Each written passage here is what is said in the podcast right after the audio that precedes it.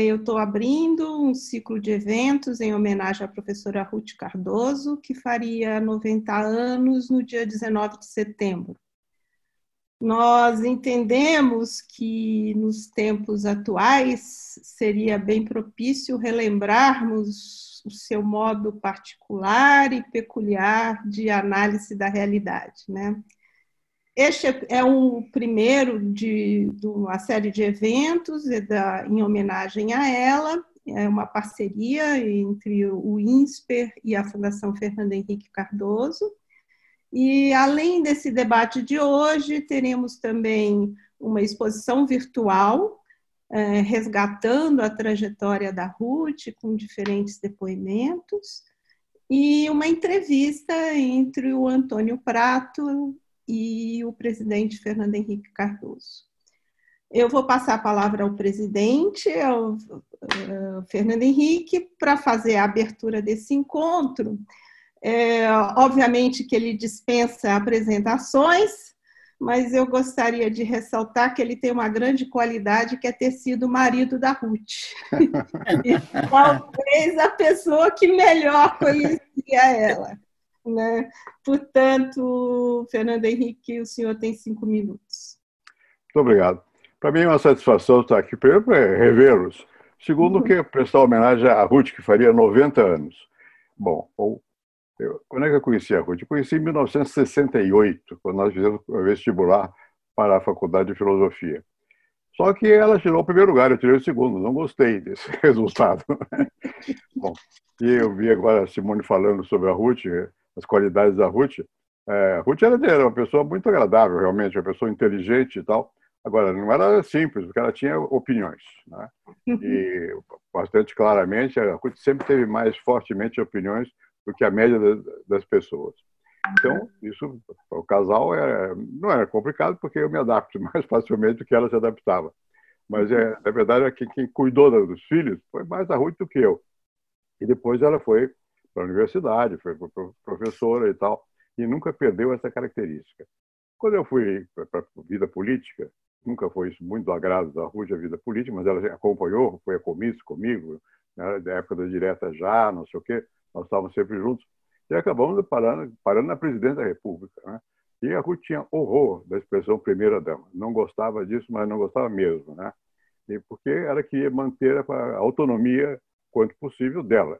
Ela, ela é, foi primeira-dama no sentido tradicional. Ela ia tudo que era solenidade, que ela devia, que teria que atender, ela atendia. Mas, por exemplo, uma vez ela resolveu que ia dar aula em Berkeley. E foi. A segurança ficou nervosa. Como é que foi? Foi sem segurança, ninguém vai dar aula na universidade como segurança. Foi, foi dar aula lá. Então, ela tinha sua, sua personalidade, né? E depois criou também a Comunidade Solidária, que foi um movimento feito por ela, não por mim, ela ajudava o governo indiretamente e criticava bastante. Isso lá em casa, tanto meus filhos quanto a Ruth sempre foram bastante abertos, uma visão crítica do que eu fazia e tal, mas solidária, né? favorável e, e crítica ao mesmo tempo. Então, foi uma ajuda imprescindível. O tempo passa muito depressa. Ela faria 90 anos. Eu vou fazer já 90 anos. Ela é um pouquinho mais velha que eu mesmo, mais velha do que eu. Isso você pensa que é muito, não é quase nada. Né? É pouco tempo, né? E a Ruth foi embora cedo, relativamente cedo. Então, deixa uma saudade muito grande e deixa a memória. Deixa, ela fez muita coisa. Ela é uma pessoa que se doava aos outros com muita, e com muita energia ao mesmo tempo. Né? Essa, essa, essa mistura específica de um intelectual que tem preocupação com o povo, que é capaz de conversar com as pessoas simplesmente, e ao mesmo tempo de dar aula, é muito positivo, é muito bom. E por acaso isso foi, virou mulher do presidente da República. Bom, mas por sorte, por sorte, não sei, mas acabou logo essa, essa, essa função e nós passamos, continuamos convivendo como sempre convivemos, como duas, duas pessoas que se gostavam e que tinham uma vida em comum, uma vida intelectual também em comum. Eu, nada do que eu escrevi, nunca, já enquanto eu viu, ela leu tudo sempre e criticou sempre. Não é que ela estivesse de acordo com as minhas posições, mas ela lia. Então, é uma pessoa que me ajudou enormemente eu tenho um enorme prazer de vê-los aqui todos hoje, nós eu também, homenageando os 90 anos eventuais da Ruth. Obrigado. Aí eu, eu dou a palavra, então, a Simone. Você que vai ser a mestra da, da conversa. E vou aproveitar para dizer que há pouco eu falei com o Pedro Malan e me enganei. Eu pensei que ele estivesse presente hoje aqui, mas ele não está. É, porque ele vai ficar, vai ir, ir meia hora, tem que viajar, não sei o quê, mas eu faço questão de registrar, porque a Ruth gostava também muito do Pedro. Simone, conduz aí o, tá, a conversa. Obrigada, presidente. É, antes de passar a palavra aos nossos convidados, eu gostaria de ressaltar algumas características da Ruth que eram determinantes na construção do seu pensamento e na sua forma de atuar politicamente, né? O Fernando Henrique lembrou, a Ruth era uma baita professora, né?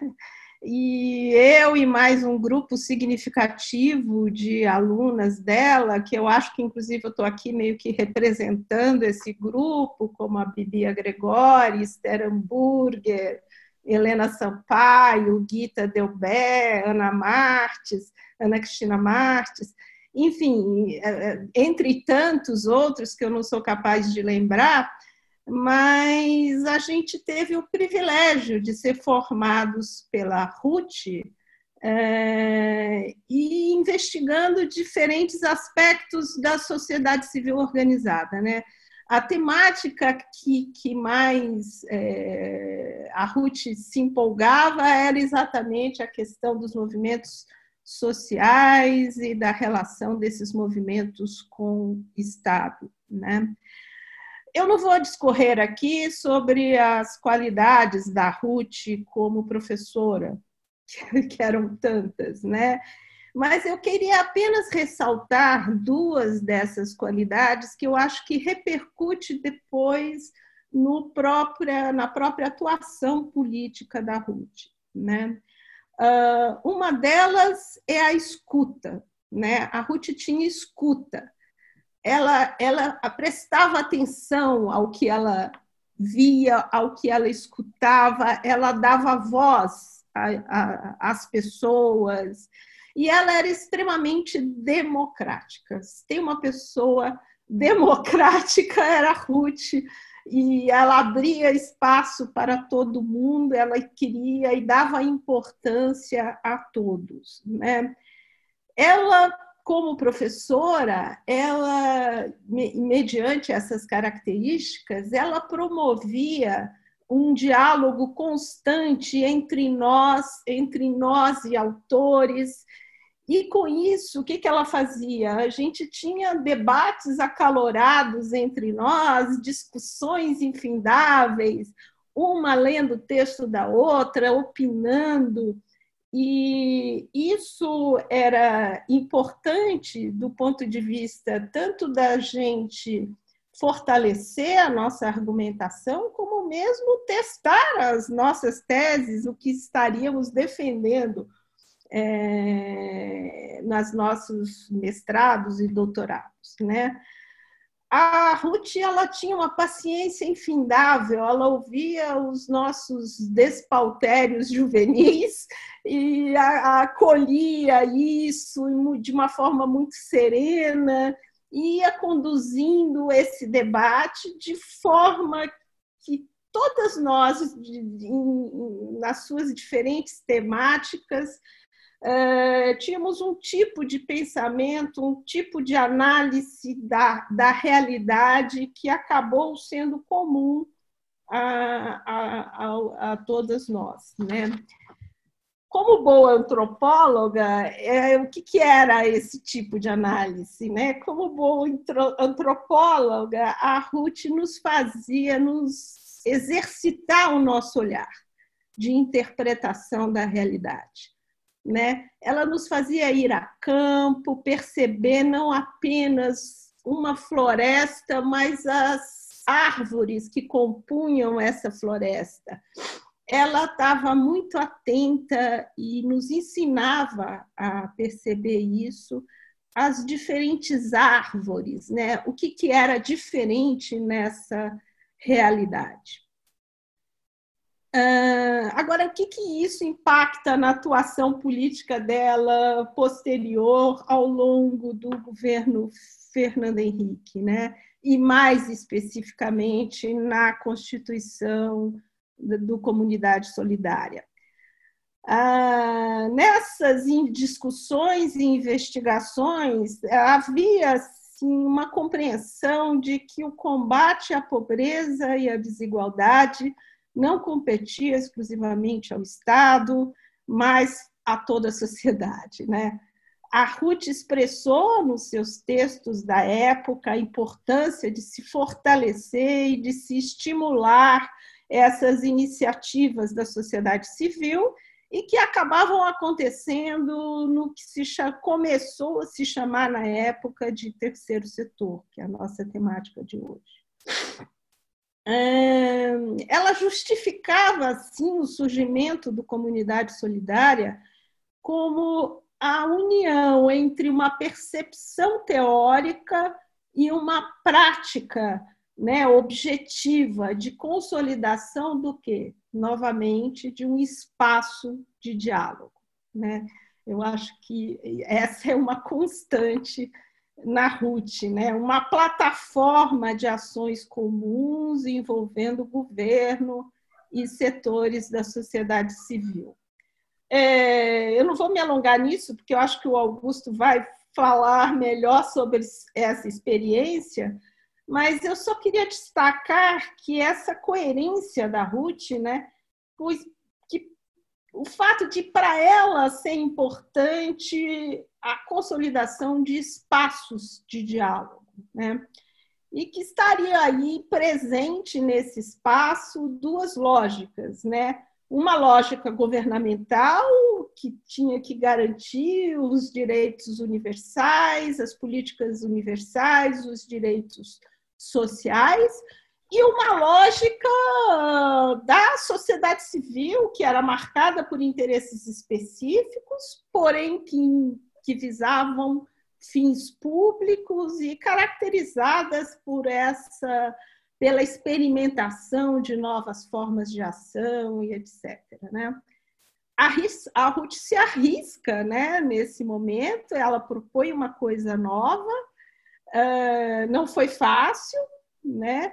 Ela enfrenta polêmicas, ela introduz, acima de tudo, questionamento sobre velhas formas de relação entre Estado e sociedade civil. Então, eu só queria ter, destacar isso, e com isso eu apresento os nossos dois convidados, o professor Ricardo Paz de Barros, né, que é um reconhecido economista, professor titular do INSPER, e que há décadas contribui no desenho de programas sociais e que teve, ao longo das essas intervenções, a professora Ruth, e gostaria de apresentar também, desculpa, o Augusto de Franco, né, autor de vários livros sobre desenvolvimento local, capital social, democracia, redes e etc. E foi, juntamente com Vilmar Faria e Miguel Darcy, os grandes parceiros da RUT nessa jornada do Comunidade Solidária. Né? Eu acho que o Augusto certamente vai nos trazer é, um pouco essas histórias, nos presentear com essas histórias e processos de reflexão da época. Uh, portanto, vocês têm 15 minutos. Eu daria a palavra primeiro ao professor Ricardo Paz de Barros. Obrigada. Muito obrigado, Simone. É, bom, boa tarde a todos. É, é uma enorme honra poder participar dessa homenagem aqui à doutora Ruth Cardoso. É, eu queria é, chamar a atenção de que, ao longo das últimas cinco décadas, né, a atitude brasileira com relação à, à política social mudou de uma maneira bastante significativa. É, e a doutora Ruth, ela participou dessas mudanças e, em vários momentos, na verdade, ela protagonizou essas mudanças. Né? E eu queria chamar a atenção de três grandes mudanças. A primeira grande mudança que marca o Brasil nesse período é o, o, o aumento significativo do volume de recursos que a gente passa a dedicar à política social. Hoje, a gente gasta, né? hoje o gasto público brasileiro na área social é 25% do PIB, ou seja, é 1,5 trilhão de reais a cada ano, o que equivale a nada menos do que 4 bilhões por dia. Ou seja, nós gastamos por dia 4 bilhões de reais com a nossa política social. Vale dizer que isso é 10 vezes, 10 vezes, o que os 50 milhões mais pobres brasileiros ganham. Ou seja, nós temos uma política social que gasta e devia gastar com os mais pobres, e ela gasta 10 vezes mais do que o mais pobre ganha. Então, na verdade, nós não podemos dizer que não temos condições de atender as necessidades dos mais pobres, porque, na verdade, é, é, o, o, nós temos os, aparentemente, nós temos os recursos. A questão é se esses recursos estão indo para a questão certa, estão atendendo aqueles que realmente mais precisam e tá, isso está sendo feito de uma maneira eficiente. Então, a primeira grande mudança é esse aumento no gasto público. Hoje, nós vivemos num país que gasta com a área social. A segunda mudança importantíssima, né, e que a doutora Ruth participou intensamente, é o aumento ah, dos espaços para a participação da sociedade civil, que eram muito limitados na década de 70 e foi se abrindo. Ah, hoje, por exemplo, um, um, município, muitos municípios brasileiros têm mais de 40 conselhos. Né? É, nós é, temos ou tínhamos é, conferências estaduais, municipais de juventude, cultura, de trabalho, de infância, é, é, é, entre outras, né? Conferências municipais, estaduais, federais, é, etc. É, hoje, segundo o IBGE, nós temos cerca de 250 mil institutos e associações sem fins lucrativos que geram mais ou menos 2 milhões e meio de postos de trabalho. Ou seja, é, o que a doutora Ruth é, buscou, que era uma intensificação da participação da sociedade na definição da política social brasileira, aconteceu. É, e os espaços foram abertos. Tá certo?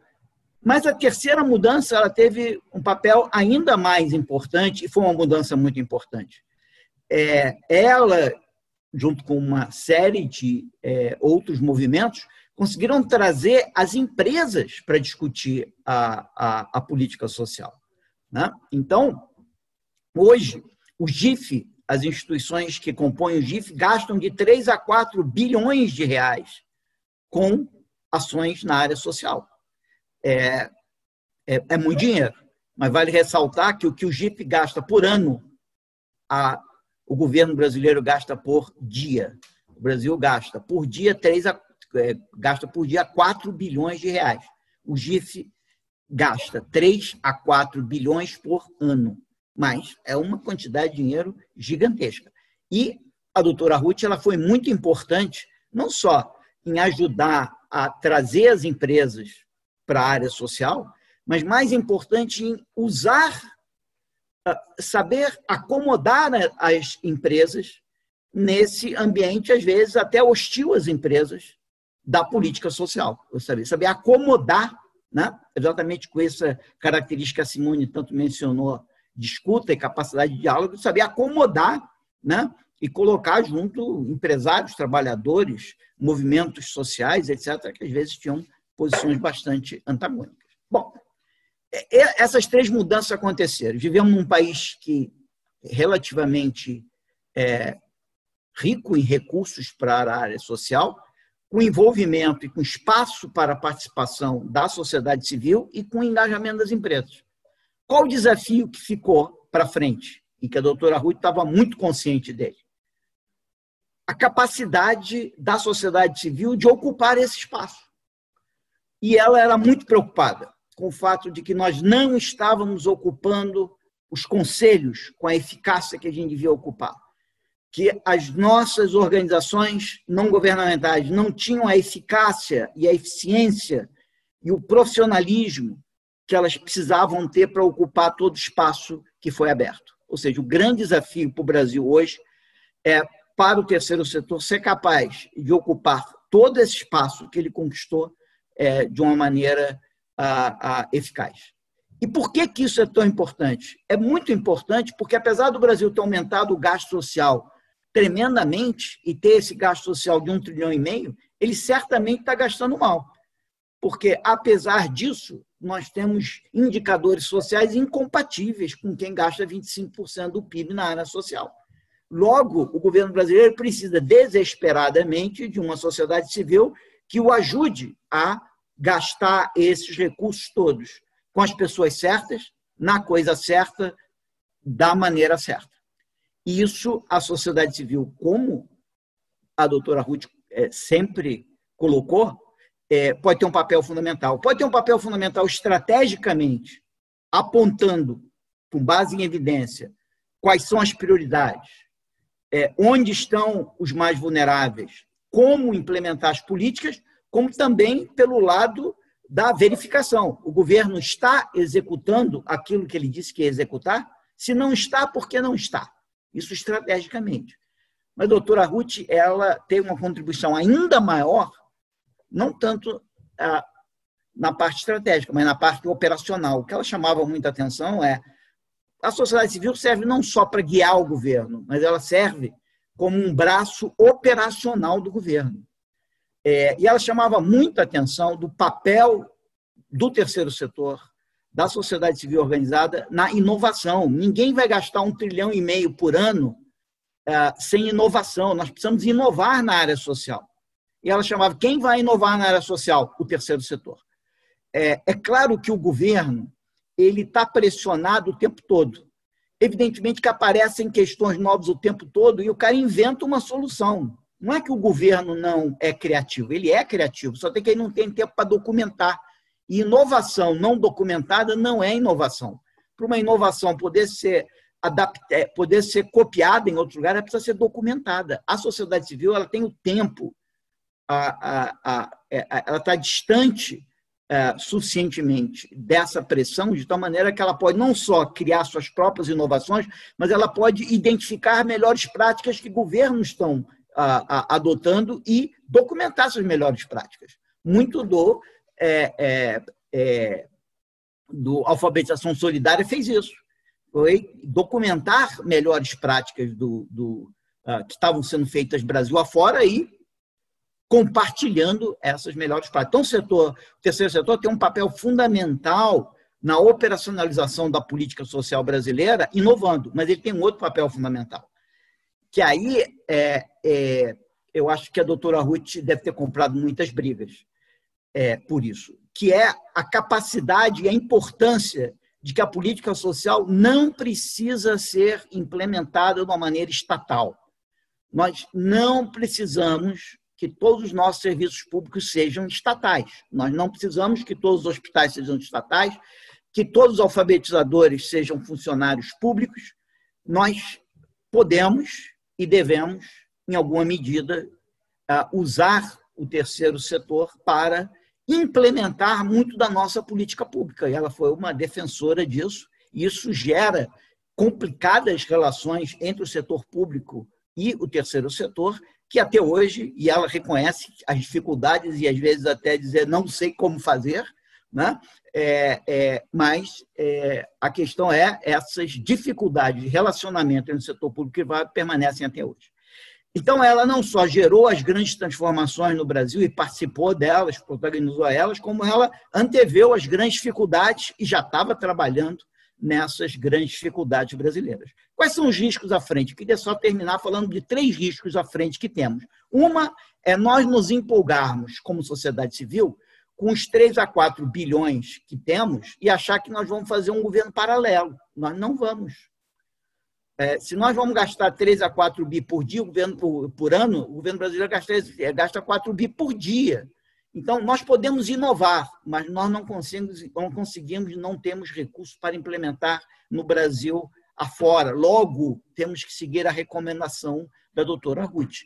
A sociedade civil tem que trabalhar em parceria com o setor público. Nunca em substituição ao setor público, nunca em paralelo ao setor público, e sim em parceria com o setor público, por mais difícil que isso possa ser em diversos momentos. Independentemente do momento, é importantíssima a parceria. O segundo lugar, né, que aí a capacidade de escutar e a capacidade de articulação que a Simone colocou é tão importante, é o terceiro setor tem que entender que ele não é o setor privado. Logo, o terceiro setor, ele é, o setor privado adora ser monopolista, uma empresa adora ser a única no mercado, porque aí ela vai ter um lucro alto, ela vai, ser, vai botar o preço lá em cima, etc. O setor, terceiro setor é o contrário. Quanto mais gente eu trouxer para a minha causa, melhor. Então, é muito importante no terceiro setor que nós coordenemos as nossas ações, que nós trabalhemos todos juntos pela mesma causa. Não existe concorrência no setor privado, no setor, no terceiro setor. Nós temos que trabalhar coordenadamente. Então, o setor, terceiro setor tem que trabalhar em parceria com o setor público e em parceria entre eles. E, por fim, um problema grave, é uma dificuldade importante que a doutora Ruth chamava atenção, é que não podemos, terceiro setor, perder a independência. Sim, vamos trabalhar embolados, cooperativamente, de uma maneira é, bastante é, é, é é, imbricada com o setor público, mas sem perder a independência. E na medida que o setor público começa a financiar a atividade do terceiro setor, essa independência começa a ficar mais difícil. Embora ela possa ser mantida e o, terceiro, o, o, o governo deve financiar atividades do terceiro setor e o terceiro setor tem que manter a sua independência, mas é, uma outra questão de como que você exatamente faz isso na prática quando a maior parte dos teus recursos vem do setor público. Né? Como que você mantém a independência, como você tem um único financiador que te financia toda a sua atividade. É, bom, em, em, resumo, o que eu queria dizer é que se é, é, tivermos, na visão da doutora Ruth, um terceiro setor é, que trabalha colado ao setor público, é, de maneira independente e de uma maneira articulada, é, nós podemos fazer com que esse gigante brasileiro, esse gasto de um trilhão e meio, possa ser muito melhor é, é, utilizado, chegando com mais frequência quem mais precisa é, para aquilo que é mais necessário e de uma maneira mais eficaz. Muito obrigado. Obrigada, PB. Você foi bem é, obediente ao tempo. Muito obrigada. Passo a palavra ao Augusto. Boa tarde a todos. É, professor Fernando Henrique, Ricardo, Simone, é, a todos que estão assistindo.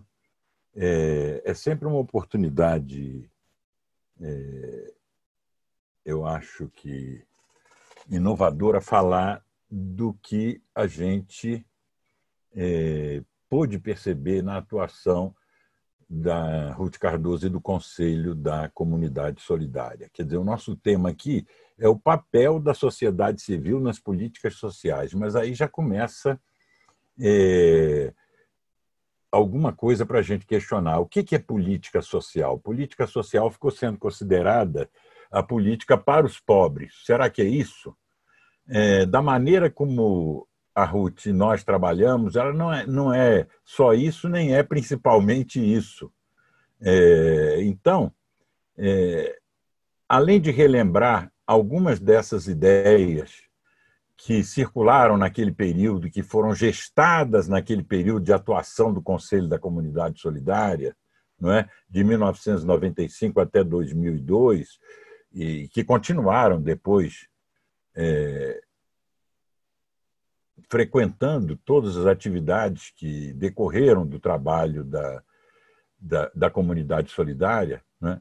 é, seria interessante, nessa homenagem aos 90 anos de Ruth Cardoso, tentar imaginar o que ela pensaria e faria hoje, duas décadas depois daquelas reflexões e daquelas experiências que tanto nos empolgaram. Não é? Então, é, a, a, eu acho que é preciso situar o momento em que essas coisas aconteceram. Né? é, houve naquela época a abertura de uma, de uma, vamos chamar assim, de uma janela de inovação social. Entre 1989 e 98, colocar essa década aí, é, nós tivemos a queda do Muro de Berlim, o declínio do socialismo real, o surgimento da World Wide Web, não é? É, o surgimento da nova ciência das redes, a ascensão do que nós chamamos, na ocasião de terceiro setor, é? as teorias do capital social, a experimentação de uma nova geração, vamos dizer assim, de políticas sociais, entendidas como políticas de indução ah, do desenvolvimento social e baseadas exatamente naquilo que a comunidade solidária considerou que era o seu foco, investir em capital social. Não é? Mais do que investir na satisfação de carecimentos, investir em capital social para criar ambientes favoráveis a que as pessoas pudessem, então, é, melhorar suas condições de vida a partir da melhora das suas condições de convivência social. Então, é, é, Ruth, ela não veio de Vênus, né? ela, ela floresceu naquela onda. Não é? Foi uma, um, um momento, vamos dizer assim, é, de abertura, foi uma, uma é, para um, um fluxo de inovação. Não é? É... Essa janela, no entanto, se fechou. É sempre assim, não é? Uma janela de inovação não fica aberta o tempo todo, não é? E quando se fechou, meio que nós voltamos à década de 80, não é? é e todo essa, esse esforço para gerar as ideias e, e, práticas de um novo padrão de relação Estado-sociedade, que era, na ocasião, o objetivo de, de Ruth e, e, o nosso objetivo, que acompanhávamos né, tudo isso e participávamos de tudo isso, não é? é? foram, foram, de certo modo, frustrados não é? com, essa, com esse retrocesso. É, então, é, imaginem depois, não é? em que nós tivemos um, uma marcha ainda mais acelerada, que nós estamos vivendo hoje, é, para algum lugar remoto do passado. Não é? Então, se uma janela de inovação se fecha, é porque existem ondas regressivas não é, que estão sobrevindo. Não é?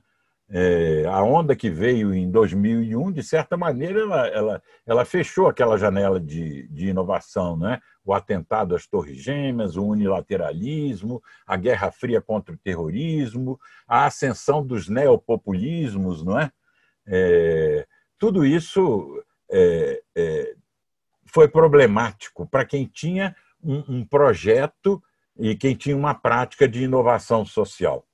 E, e, essa ascensão dos populistas é problemática para a inovação porque ele configura ambientes que não são favoráveis à inovação. Não é? E isso está acontecendo agora, é, não só no Brasil, mas, mas no mundo. Não é por isso que a pergunta é importantíssima. Eu acho que como tema de reflexão e homenagem também a Ruth Cardoso. Quer dizer, o que ela diria hoje disso tudo que está acontecendo no mundo, não é? é como é que as políticas sociais é, começaram a ser vistas, independente do gasto estatal ter aumentado, como disse o Ricardo, não é? Mas as concepções, será que elas continuaram se desenvolvendo, continuaram evoluindo, não é? Então, de certa maneira, nós todos estamos um pouco perdidos no tempo. É, nós que participamos dessa experiência, e acredito que Ruth Viva estaria também um pouco perdida no tempo, não porque tenha ficado para trás, mas porque o mundo regrediu de certa maneira e nós ficamos perdidos lá na frente, perdidos lá no, é, é no futuro, não é? é então, em 1995, 1996, quando foi fundado uh, uh, o Conselho da Comunidade Solidária, e um ano depois ele passou por uma espécie de reformulação uh, interna e tal, nós, de certo modo, não é, lançamos os fundamentos de um novo referencial para a ação social do Estado e da sociedade, que já foi aqui e acolá comentado em um ou outro ponto, é, inclusive agora recentemente pelo, pela fala do, do Ricardo Paz de Barros, não é? Quer dizer, é, quais eram esses fundamentos de uma nova concepção, vamos dizer assim, é, de ação social do Estado e da sociedade? O primeiro é que não há contradição, como na época havia um debate sobre isso, é, entre o dever do Estado e a responsabilidade do cidadão. Não é?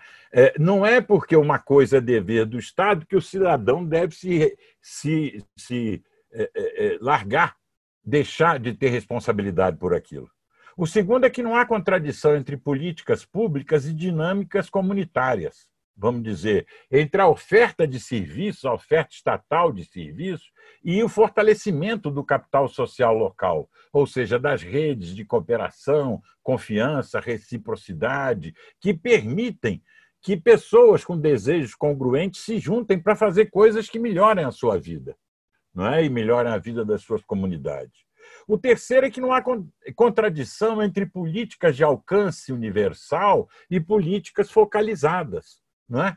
É, havia também um debate que eu acho que nós superamos naquela época, que era um pouco esse, não é? Ah, as políticas têm que ser universais porque é, elas não podem é, focalizar, elas não podem discriminar alguns, etc. e tal, mas não há essa contradição. Tem que ter política focalizada porque existem condições desiguais e você tratar todos com a mesma, vamos dizer, oferta não é? A partir da mesma é, é, é, é, a partir da mesma avaliação de problemas, vai acabar sendo injusto e, além de injusto, ineficaz e ineficiente. E o quarto é que não há, é, é, não há contradição entre políticas assistenciais e políticas de indução ao desenvolvimento. As duas coisas podem ser feitas. As duas coisas podem ser feitas, inclusive, juntas, não é? é e não há contradição entre as duas sendo que a, a, a nossa opção, não é? E a opção da RUT, sobretudo, foi por políticas de indução ao desenvolvimento social. O quinto é que não deve haver contradição entre política econômica e política social. Não é? Esse era um debate que agora não está. Agora volta, não é? é? Pela falta de, de condições econômicas de expandir programas é, de transferência de renda, esse debate vai voltar mas eu creio que num patamar muito mais rudimentar do que aquele em que ele foi colocado é, no, na segunda metade dos anos 90. O, o, o sexto e último é que é, compartilhar com a sociedade não só a operação, mas as tarefas de formulação de uma estratégia de desenvolvimento social não é apenas uma possibilidade, mas uma, uma necessidade na sociedade contemporânea. Quer dizer, a, a, sociedade não pode, e sobretudo a pobreza, não pode ser transformada em beneficiária passiva e permanente de programas é, é, sociais promovidos pelo Estado. Não pode, você não pode transformar os pobres em pensionistas do Estado, é, apesar de que o, o, o, é, seja necessário é, um, um, forte programa estatal, é, sempre de ajuda à, pobreza, inclusive de transferência de renda, não é?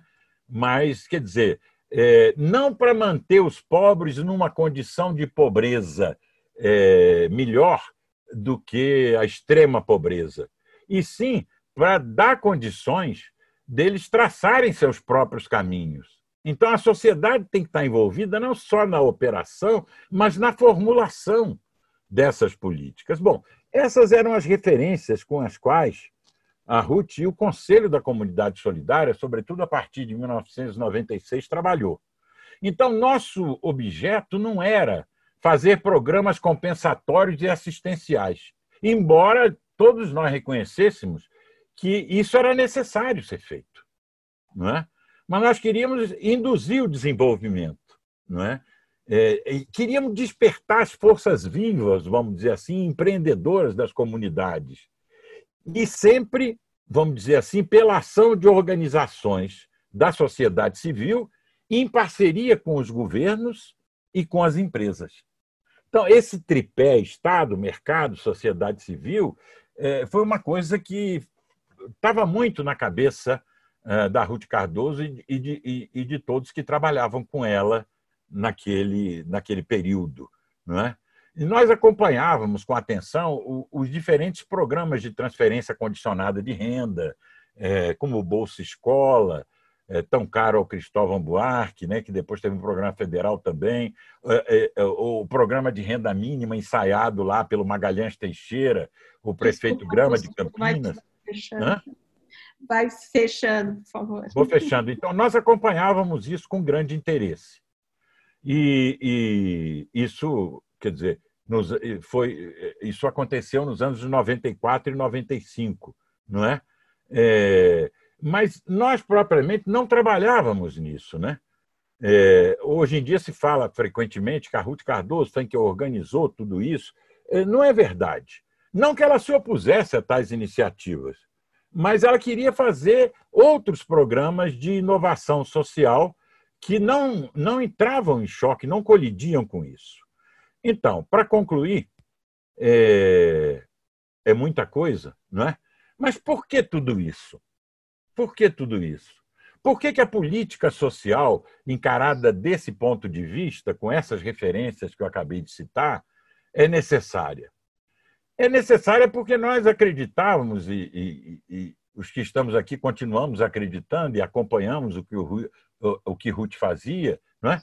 É necessária porque há um desenvolvimento que não é decorrência direta ou automática de crescimento econômico, sobretudo em, em sociedades altamente desiguais, não desiguais apenas do ponto de vista de renda, mas, e riqueza, mas desiguais do ponto de vista de conhecimento e de poder.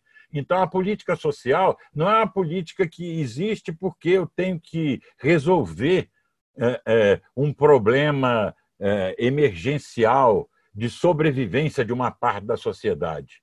Ela é necessária para todos, para os pobres e para os que não são pobres. E, e isso, então, é, é, é, coloca num outro patamar a maneira como nós tratamos, ou tratávamos, ou vamos tratar ainda a, a, o papel da sociedade é, civil nas políticas sociais. Muito obrigada, Augusto. É, eu vou usar aqui do meu poder de mediadora para já encaminhar é, uma pergunta para o PB e uma para o Augusto. É, PB, a, é importante a, a qualquer parceria, né? É, é, o terceiro setor, de grandes fundações, empresas com o governo, há sempre aquela tentativa de transformar experiências uh, exitosas e inovadoras do terceiro setor em política pública. E isso significa o quê? Significa dar escala, né? Dar escala a projetos que muitas vezes são mais localizados e etc. O que tipo de dificuldade se enfrenta em dar escala a um programa social, né? E aí, tanto como Augusto mencionou, há programas mais estruturantes né, de desenvolvimento, como mesmo programas como Bolsa, Bolsa Família, o auxílio emergencial de transferência de renda absolutamente necessários. Então, eu acho que talvez se poderia é, tratar de desenvolver um pouco mais essa questão. E para o Augusto, eu perguntaria, que também já apareceu por aqui, é, o Conselho do, da Comunidade Solidária eh, tinha assento 11 ministros e 21 membros da sociedade civil. Era um espaço interessante de diálogo, né? E eu acompanhei até como observadora é, algumas dessas reuniões e era Paulo bem interessante, né?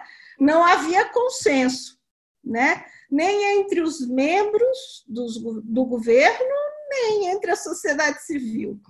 E, no entanto, saía-se com algumas medidas. Né? Esse processo de criar consenso é, e diálogo, eu queria que você desenvolvesse um pouquinho essa história, como é que foi, porque eu acho que hoje em dia é, muitos desses conselhos onde estava assegurada a participação da sociedade foram fechados, a gente não pode esquecer disso, né? Então, esses espaços de diálogo minguaram, efetivamente, né? Então, eu gostaria que você explorasse um pouquinho esse tema, inclusive a constituição do papel do marco legal. Né? O que, que o marco legal, a, a rever essa, essa legislação sobre o terceiro setor impactou nesse processo de parceria. PB, quer começar? Obrigado, Simone. Posso começar. Primeiro, eu queria é, que eu uh, achei fantástica a, a fala do Augusto na hora que ele diz que se a Ruth tivesse aqui, tivesse aqui hoje com a gente, ela estaria perdida no futuro. Eu acho que é uma, um bom resumo, eu acho que de tudo que nós estamos falando e tudo que está acontecendo é, no Brasil e no mundo. É fantástica a colocação dele. É, eu acho que em termos de dar escala a um programa relativamente externo a, a, um governo, eu acho que eh, o principal entrave, eu acho que é a, a, a é, é, e aí a doutora Ruth seria é, muito boa nisso, é, é uma questão de é, ajuste de cultura. Quer dizer, muitas vezes você tem um programa, mas ele usa uma linguagem, ele usa uma série de ah, componentes que às vezes têm dificuldade de ser traduzido para a cultura daquele governo. E às vezes são palavras, às vezes são pequenos componentes que, na verdade, não são tão importantes assim que você poderia retirar. Né? Então, eu acho que o principal, o, o, o sucesso de você ter um programa escalado, desenvolvido por uma instituição e escalado por outra instituição, é a capacidade da instituição receptora de traduzir aquele programa que ela recebeu para a sua cultura, de tal maneira que, que aquele programa vai ser implementado por professores ou agentes comunitários é, é, ou por centros de referência de assistência social e etc. Ou seja, vai ser implementado por uma quantidade enorme de pessoas que não necessariamente estão confortáveis com certos detalhes daquele programa. Então, aquele programa tem que ser adaptado à cultura local, né? É, às vezes mudar de nome. Então, ele tem que ser realmente nacionalizado, digamos assim, né? É, para ele poder a, a, a, ter escala. Né?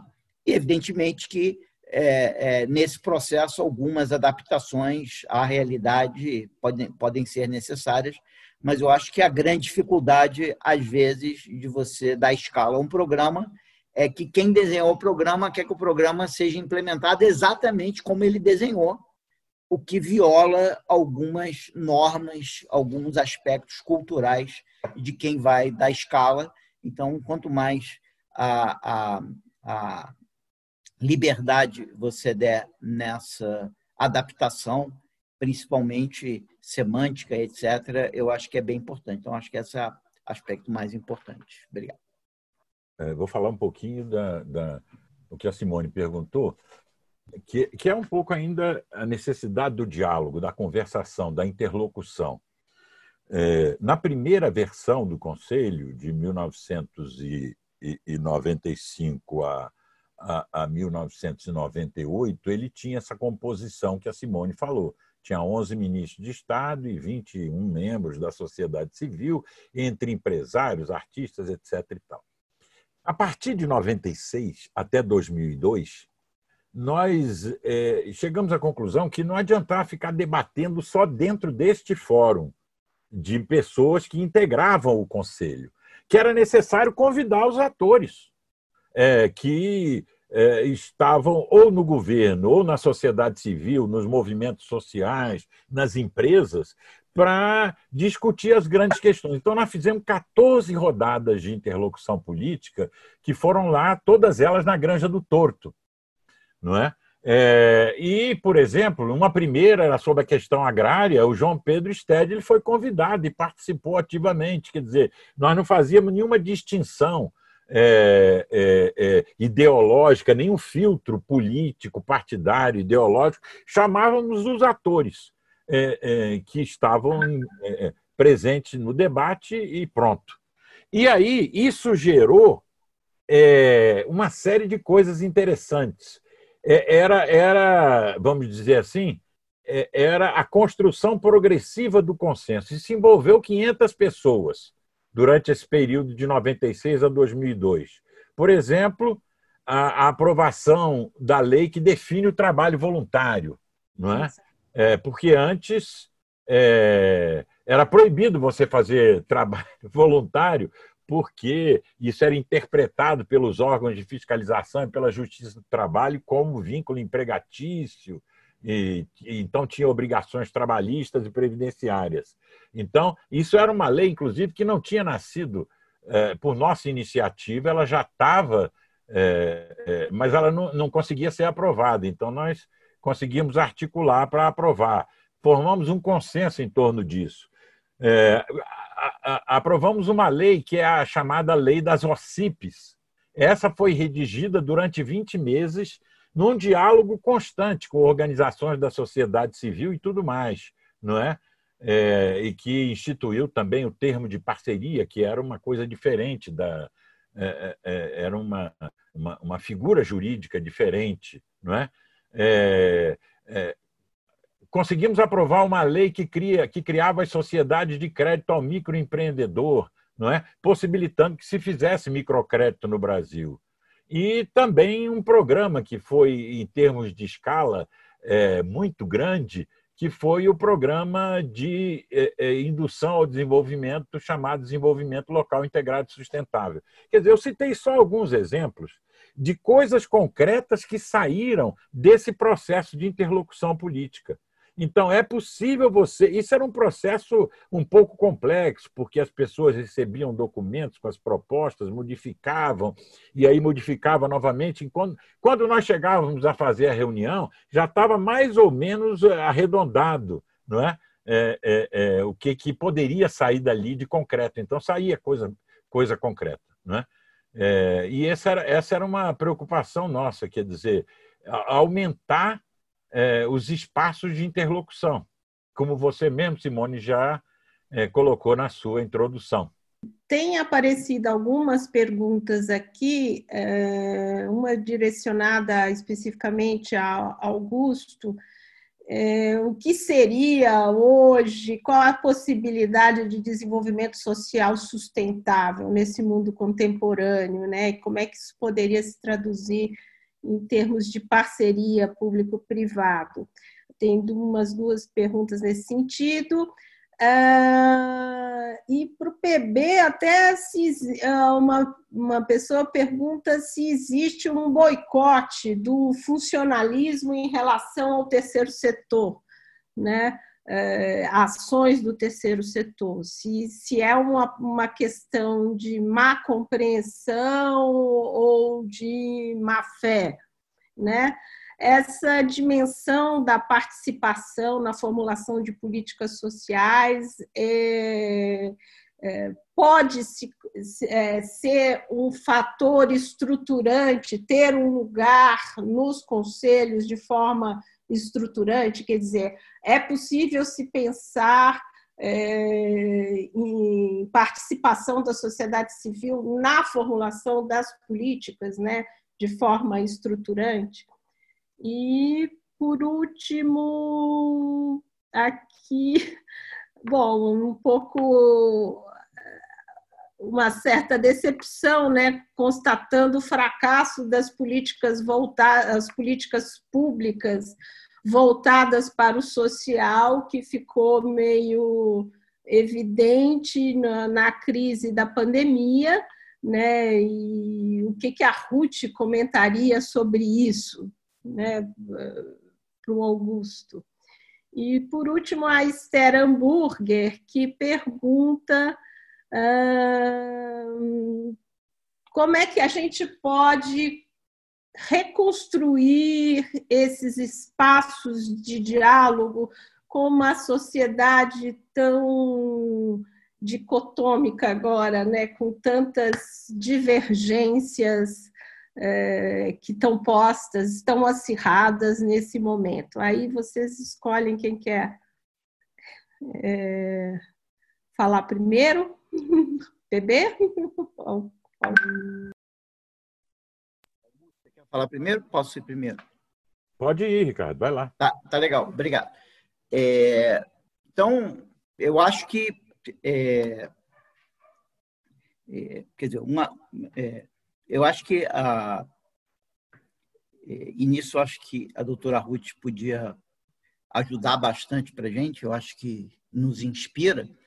Ah, no momento atual, né, seja com a incompreensão de vários fatos, eu acho que tolerância é tudo. Né? Então, na verdade, é, se é, a sociedade está polarizada ou não está, é, cabe a, a, a nós, é, sociedade civil, é, é, ter tolerância e lidar com essa polarização. Eu acho que ela também pegou é, lá no Comunidade Solidária é, é, vários aspectos muito polarizados e teve que tratar a, a, dessa questão. Então, é, a vida não é fácil de quem está envolvido no diálogo e é, o desafio é enorme, mas a ideia toda é fácil você ser é, aberto e escutar quando é, a coisa é, simples, é,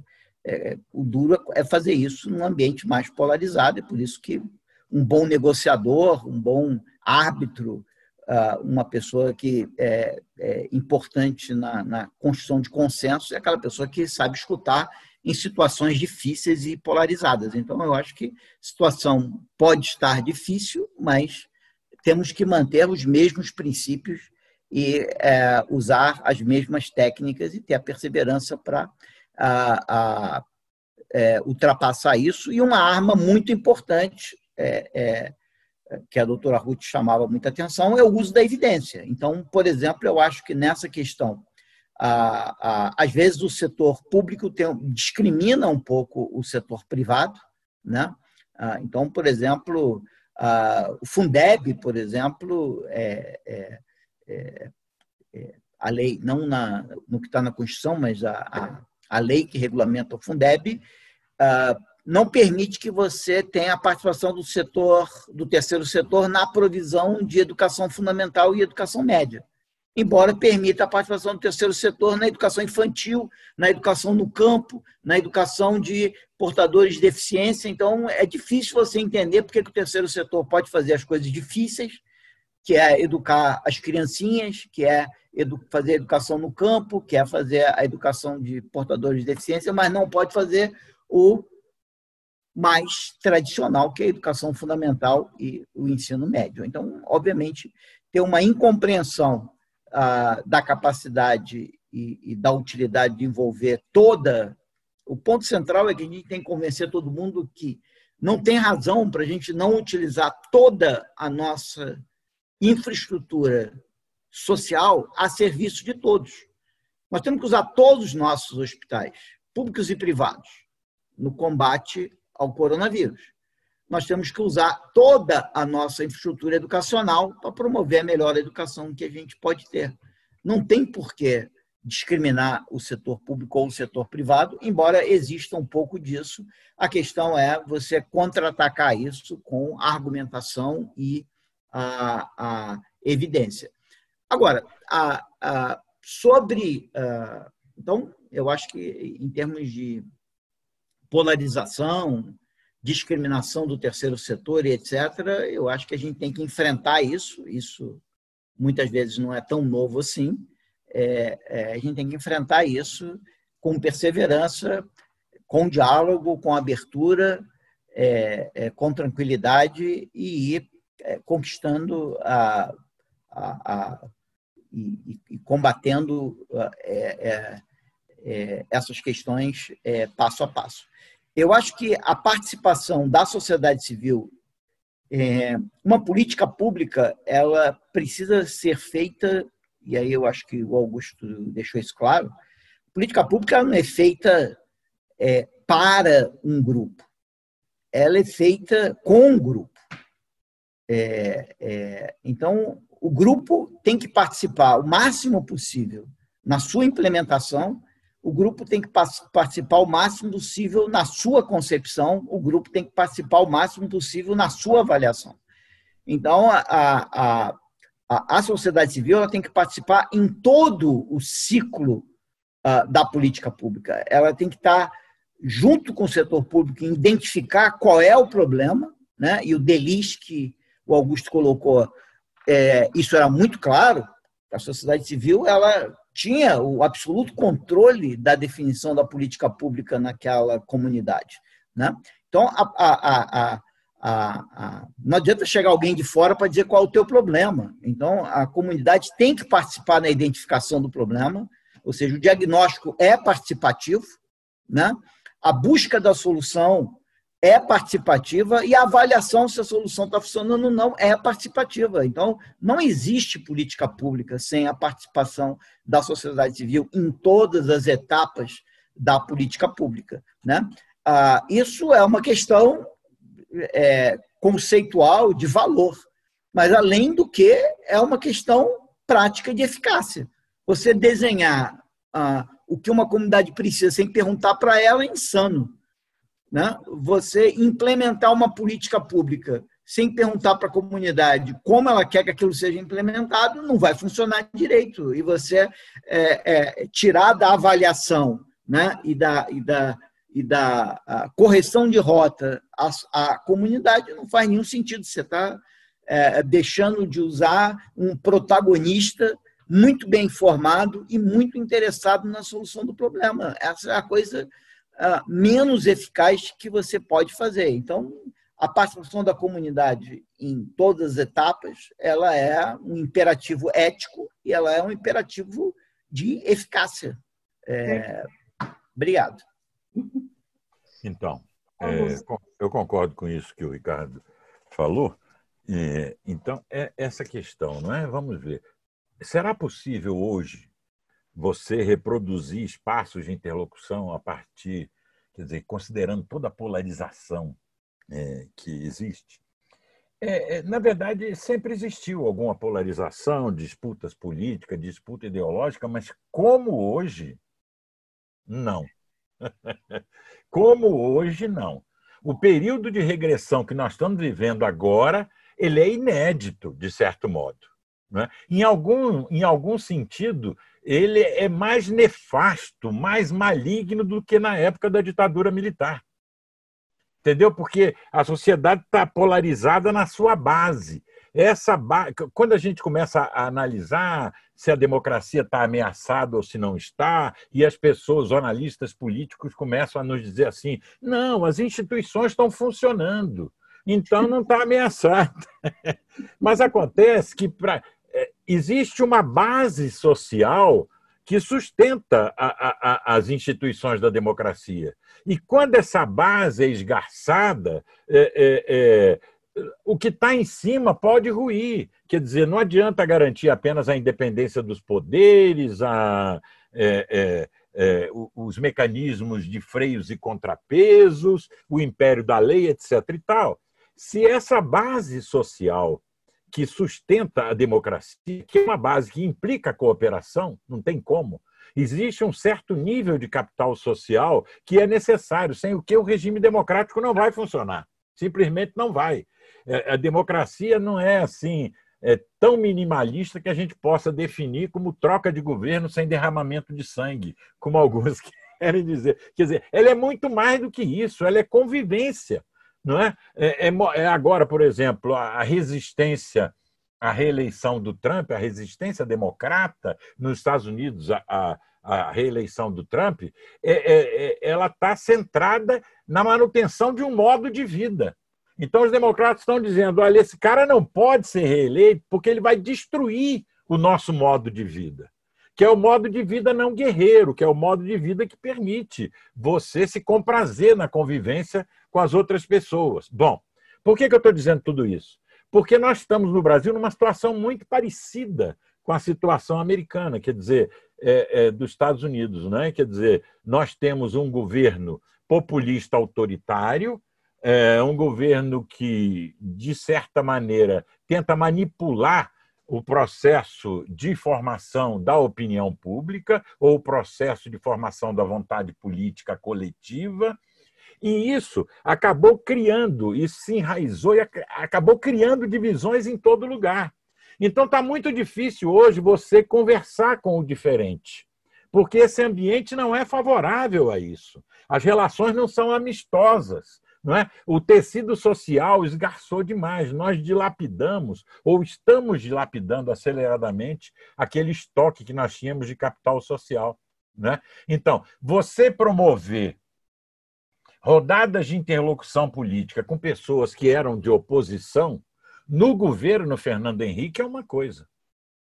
Não é? Que era um governo democrático, cujo presidente tinha uma concepção de democracia que o, o, ele, ele não ia se assustar não é? se viesse lá um, um, um, sujeito que era de um partido que fazia oposição ao governo.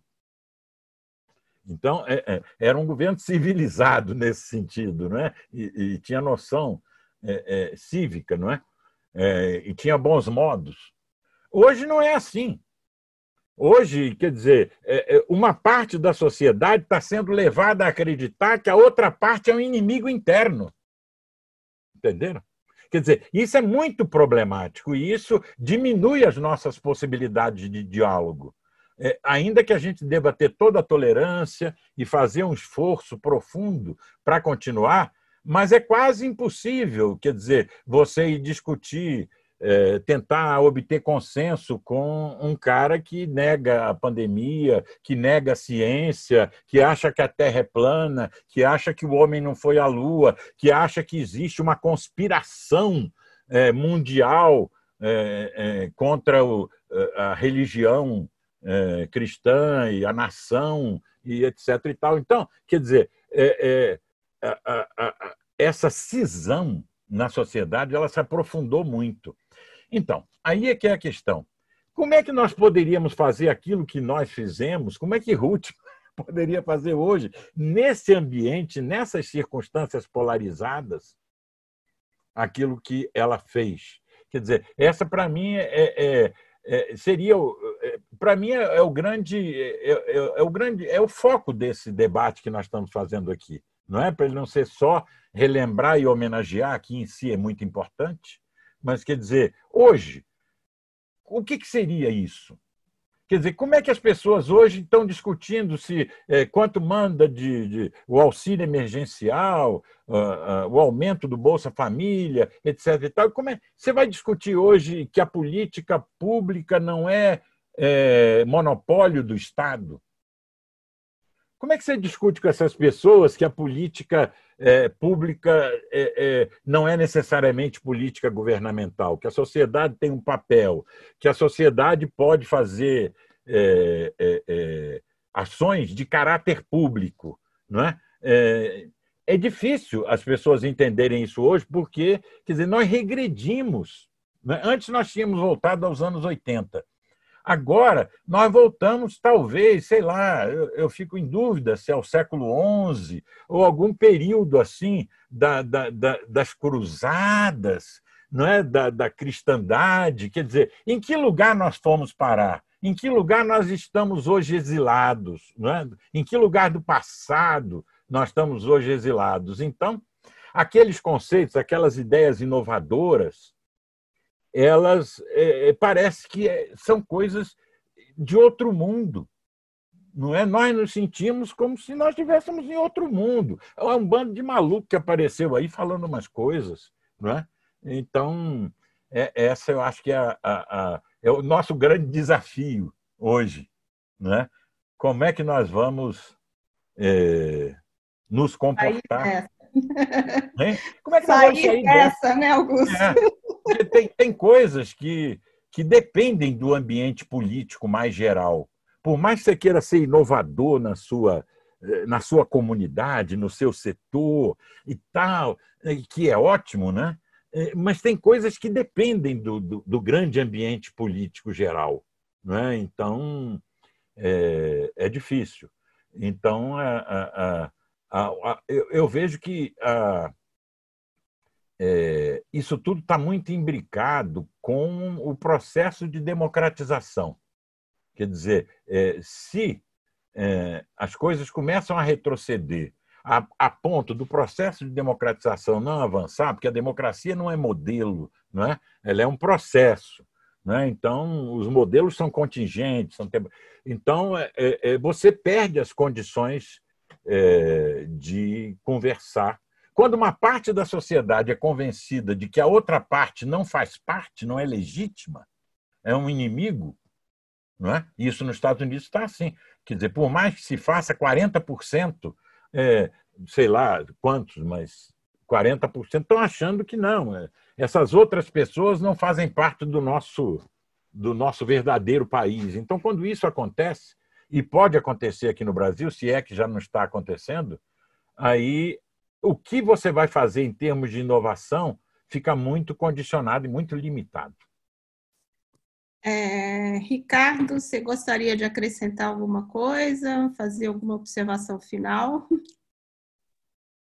Não, é, só é, é, dizer que é, Augusto, talvez você esteja um pouquinho pessimista.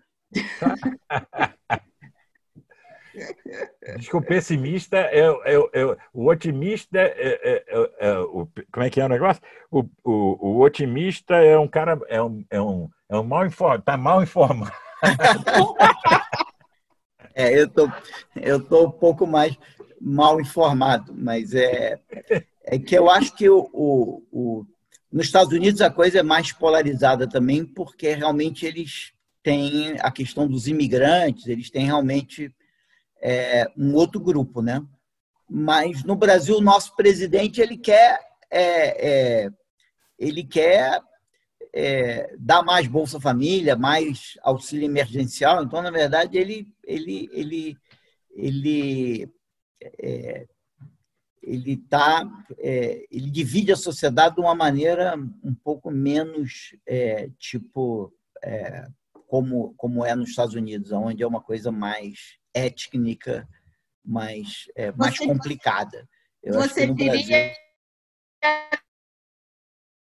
que é, teria uma política mais voltada para as questões assistencialistas, imediatistas, do que uma política de indução como Totalmente, né? Totalmente. Essa ideia toda a, a, que o Augusto colocou, que eu concordo plenamente, quer dizer, a nossa política social ela é, perdeu, em certo sentido, é, é, o, o, rumo da, é, é, da autonomia para o mais pobre. Ou seja, a gente saiu de uma estratégia de valorizar o capital humano e social do mais pobre, e isso como a rota de saída do mais pobre, que ainda estava presente no Brasil sem miséria, da presidente Dilma estava muito presente, a ideia de focar na, na, na, na, inclusão produtiva e na saída, faltava ali a questão comunitária do delis, né? mas tinha a coisa individual da, da, da, da, da, da saída do, do, pequeno empresário com o negócio dele, não tinha um arranjo produtivo local, mas tinha o, os serviços produtivos, tinha o apoio à comercialização e etc.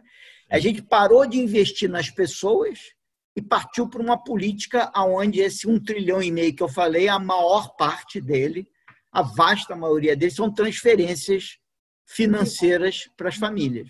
Né? E isso mascara a pobreza e absolutamente não resolve o problema da pobreza. Então, qualquer política inteligente combate à pobreza no Brasil vai ter que reduzir as transferências para poder aumentar os serviços produtivos para os mais pobres poderem sair da pobreza, inclusive o desenvolvimento local integrado e sustentável, ah, ou seja, o desenvolvimento ah, ah, das, das comunidades, arranjos produtivos locais, etc. A gente avançou demais na direção compensatória das transferências de renda e nós não vamos, ainda mais da maneira que as coisas estão caminhando, nós não vamos ter recursos para o que, por exemplo, agora, na saída da crise, o pequeno empresário mais precisa não é de transferência de renda, é de apoio e assistência técnica, financeira e apoio à comercialização para o desenvolvimento do seu negócio. E nós não estamos fazendo nada em termos do desenvolvimento desses serviços, estamos fazendo transferência de renda que é, é, não vai resolver o problema no longo prazo. Então, é, é, eu acho que a, a, frase do Augusto é muito legal, porque a gente está meio que perdido no passado. Isso era uma coisa do passado. Eu acho que a gente já tinha entendido que a inclusão produtiva era o próximo passo da política pública brasileira. E parece que a inclusão produtiva ficou perdida lá atrás, e eu acho que quem é a favor da, da inclusão produtiva, tanto individual como comunitária, né, que são o DELIS, o arranjo produtivos locais, etc., está meio perdido no futuro mesmo. É isso aí. Bom, gente. Passou a ter uma coisa muito mais assistencialista do que promotora do Sim. capital social e humano das pessoas. Claro. Isso é muito perigoso. Muito perigoso. É... E anti-Ruth. E anti-Ruth. Bom, infelizmente eu tenho que finalizar, encerrar essa conversa que está tão agradável e produtiva, mas é apenas por hora, a gente espera, né? Porque precisamos resgatar pelo menos espaços institucionalizados de diálogo para a gente continuar debatendo, né? Que eram espaços tão caros à Ruth, tão relevantes para um processo para uma democracia, né? Não é nada é fácil, nada é simples, como a gente pôde ver, e mas vale a pena, né? A gente não pode deixar a democracia ir embora pelo ralo, né? Acho que esse é um dos legados importantes da Ruth, a escuta paciente, né, e tolerante e o diálogo aberto e permanente. Boa noite a todos e muito obrigado ao Ricardo e ao Augusto. Boa noite aí a todos. Boa noite, um grande abraço. Um abraço hoje. Um abraço, Simone. Um abraço a todos.